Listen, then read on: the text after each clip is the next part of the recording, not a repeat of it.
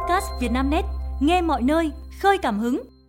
Mời quý độc giả theo dõi bản tin cuối ngày 24 tháng 2 của Vietnamnet, gồm những tin chính sau: 5 người trong gia đình lĩnh án vì tấn công công an. Nạn sắt tua tủa trong chung cư mini khiến 60 hộ dân phải di rời ở Hà Nội. Xôn xao cầu Thê Húc biến hình thành màu cam. Nạn sắt tua tủa trong chung cư mini khiến 60 hộ dân phải di rời ở Hà Nội. Sáng ngày 24 tháng 2, khoảng 60 hộ dân sống ở chung cư mini 22B ngõ 236 Khương Đình, phường Hạ Đình, Thanh Xuân, Hà Nội phải di rời khỏi tòa nhà. Nguyên nhân là do hai cột bê tông dưới tầng 1 của tòa nhà bị nứt toác nhiều ngày qua. Lực lượng chức năng cho gia cố thêm hệ thống giàn giáo bằng sắt chống đỡ xung quanh chân các cột nhà bị xuống cấp. Chia sẻ với phóng viên Vietnamnet, một người dân sống ở tòa nhà cho biết, từ ngày 30 Tết, cư dân phát hiện các cột ở tầng 1 của tòa nhà bỗng nhiên nứt toác.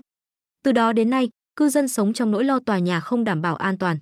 Bí thư quận ủy Thanh Xuân Bùi Huyền Mai cho biết, trước khi di rời, tất cả các hộ dân trong tòa chung cư mini này đã họp bàn và có phương án xử lý dưới sự giám sát của chính quyền sở tại. Chia sẻ với phóng viên Vietnamnet, cư dân sống trong chung cư mini mong muốn sự cố sớm được khắc phục để họ quay trở lại sống trong căn hộ của mình. Dọn vườn, người dân phát hiện chăn gấm quý hiếm nặng 15 kg. Ngày 24 tháng 2, trong quá trình dọn vườn tại thôn Tiến Đạt, xã Quảng Tiến, huyện Cư MGR, Đắk Lắk, anh Nguyễn Chí Cương cùng người làm vườn phát hiện một con chăn đất rất lớn cùng với ổ trứng của nó. Sau khi tiến hành bắt giữ, anh Cương đã khẩn trương trình báo chính quyền địa phương và hạt kiểm lâm huyện Cư MGR. Qua kiểm tra, con chăn này có chiều dài 4 mét, nặng 15 kg. Nhận được tin báo, lực lượng kiểm lâm đã nhanh chóng có mặt, tiếp nhận bàn giao con chăn và ổ trứng, đồng thời tiến hành các thủ tục để thả về môi trường tự nhiên. Con chăn mà anh Nguyễn Chí Cương bắt được là chăn gấm, tên khoa học là Python reticulatus, được xếp vào nhóm IIB, động vật rừng nguy cấp, quý hiếm, nằm trong sách đỏ động vật Việt Nam, nghiêm cấm khai thác và sử dụng. Chăn gấm sống ở rừng thưa, gần các sông suối, có khả năng bơi lội rất giỏi, chủ yếu hoạt động về đêm. Thức ăn của chăn gấm gồm các loài thú và chim, cây hương, cây mực, các loài linh trưởng. Tại Việt Nam, chăn gấm phân bố ở Đà Nẵng, Kon Tum, Gia Lai, Đắk Lắk, Bình Định. Hiện nay do tình hình săn bắn trái phép, bị tàn phá nơi sinh sống nên số lượng loài chăn này đang suy giảm trầm trọng. Cưỡng chế tài sản của Nguyễn Thái Luyện để bồi thường cho các bị hại. Cục thi hành án dân sự thành phố Hồ Chí Minh cho biết, ngày 6 tháng 3 sẽ tiến hành cưỡng chế kê biên, xử lý tài sản thiết bị, máy móc và phương tiện giao thông trong vụ án xảy ra tại công ty cổ phần địa ốc Alibaba của Nguyễn Thái Luyện và đồng phạm. Sau khi làm thủ tục kê biên xong, cơ quan thi hành án sẽ xem xét đến thủ tục về định giá tài sản, rồi bán đấu giá.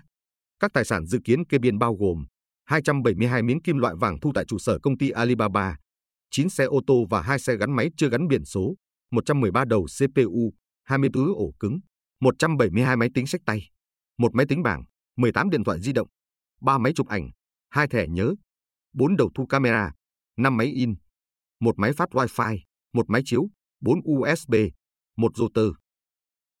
5 người trong gia đình lĩnh án vì tấn công công an. Ngày 24 tháng 2, Tòa án Nhân dân huyện Châu Phú, tỉnh An Giang mở phiên xét xử sơ thẩm vụ án chống người thi hành công vụ xảy ra trên địa bàn. Các bị cáo trong vụ án gồm Đỗ Thị Phượng, 53 tuổi, Đỗ Thị Đào, 66 tuổi, Đỗ Thanh Nhàn, 42 tuổi, Lê Thị Phân, 25 tuổi, cùng ngụ tại xã Bình Phú, huyện Châu Phú và Đỗ Thị Phiên, 63 tuổi, ngụ tại xã Tân Lợi, thị xã Tịnh Biên, tỉnh An Giang. Theo cáo trạng, năm 2019, được sự cho phép của Ủy ban Nhân dân huyện Châu Phú, chủ đầu tư tiến hành thi công cầu kênh 12 đường Bắc Cây Dương thuộc ấp Bình Quới, xã Bình Phú. Cầu kênh 12 được xây dựng nhằm phục vụ nhu cầu đi lại chung của người dân. Tuy nhiên, trong quá trình xây dựng, bị cáo Đỗ Thị Phượng cùng gia đình nhiều lần đứng ra ngăn cản thi công và yêu cầu bồi thường. Khoảng 8 giờ 30 phút ngày 22 tháng 8 năm 2023, khi tiến hành thi công đến trước nhà bị cáo Phượng thì người phụ nữ này cùng các bị cáo Nhàn, Phân, con gái bà Phượng và những người khác trong gia đình đứng ra ngăn cản, lấy nước sôi pha mắm tôm dọa tạt vào công nhân. Nhận được tin báo, công an xã Bình Phú nhanh chóng có mặt tại hiện trường để giữ trật tự khu vực. Lúc này, bị cáo Phượng dùng rẻ tẩm dầu đốt ném vào công nhân đang thi công. Lực lượng công an xã yêu cầu bị cáo Phượng và những người trong gia đình không được cản trở thi công thì bị Phân dùng ca múc nước sôi có pha mắm tôm tạt vào người của phó trưởng công an xã. Ngày 31 tháng 8 năm 2023, các bị can Phân, Đào, Phiên và Nhàn bị khởi tố điều tra. Đến ngày 27 tháng 10 năm 2023, bị can Phượng bị khởi tố điều tra.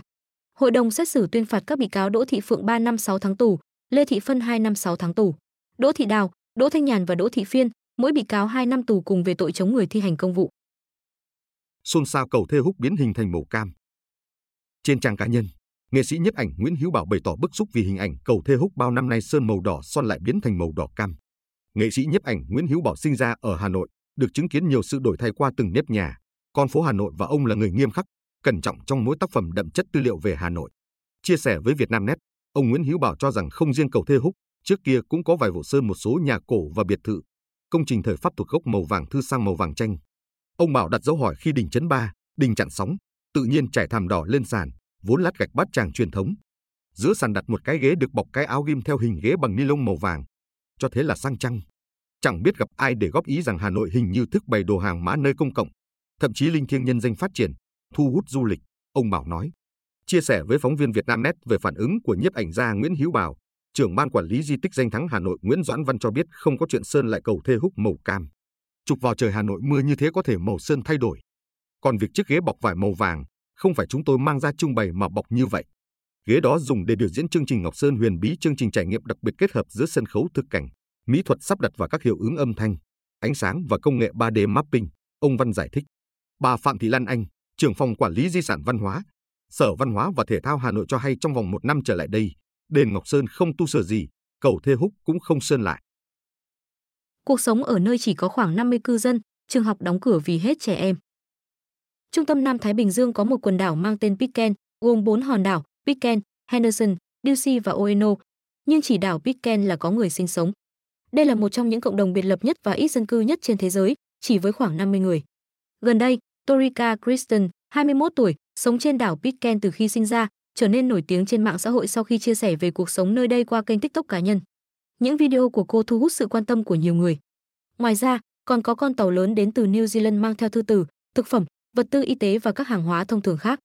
Trên đảo có một cửa hàng nhỏ bán mọi thứ từ hàng đông lạnh đến các đồ dùng trong kho, một thư viện, phòng tập thể dục, một trung tâm y tế với phòng nha khoa, phòng bệnh nhỏ và máy chụp X-quang. Nếu người dân địa phương muốn khám chữa bệnh nặng thì phải di chuyển đến Tahiti, nơi có cơ sở y tế tốt hơn. Trên đảo cũng có một trường học nhưng Torika cho biết hiện trường đang đóng cửa vì 2 đứa trẻ duy nhất ở đó đã đi học ở nước ngoài. Man City ra giá ngất ngưỡng 100 triệu bảng cho Zebrin.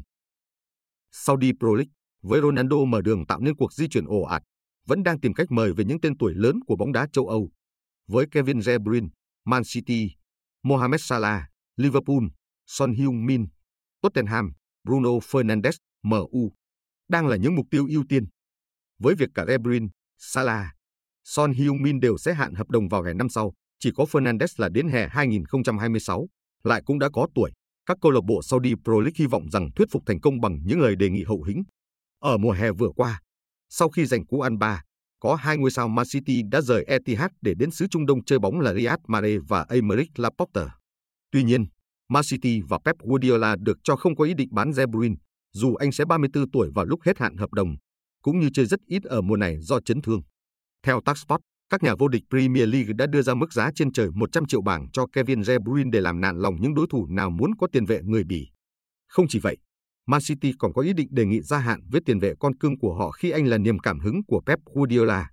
Thực tế, De Bruyne chỉ chơi hơn 500 phút ở chiến dịch hiện tại nhưng vẫn ghi được 2 bàn và có đến 8 pha kiến tạo. Bé trai mẫu giáo tặng bạn gái cùng lớp 2 thỏi vàng 100g. Một bé gái ở Quảng An, Tứ Xuyên đã nhận món quà bất ngờ và đặc biệt tại trường mẫu giáo của mình là 2 thỏi vàng nặng 100g. Chiều hôm đó, bé gái mang món quà về nhà. Nhìn thấy chiếc hộp quà xinh xắn, bố mẹ tò mò mở ra xem. Cả hai vừa nhìn đã sốc khi thấy 2 thỏi vàng. Họ lập tức kiểm tra và phát hiện đó là vàng thật, mỗi thỏi nặng 100g.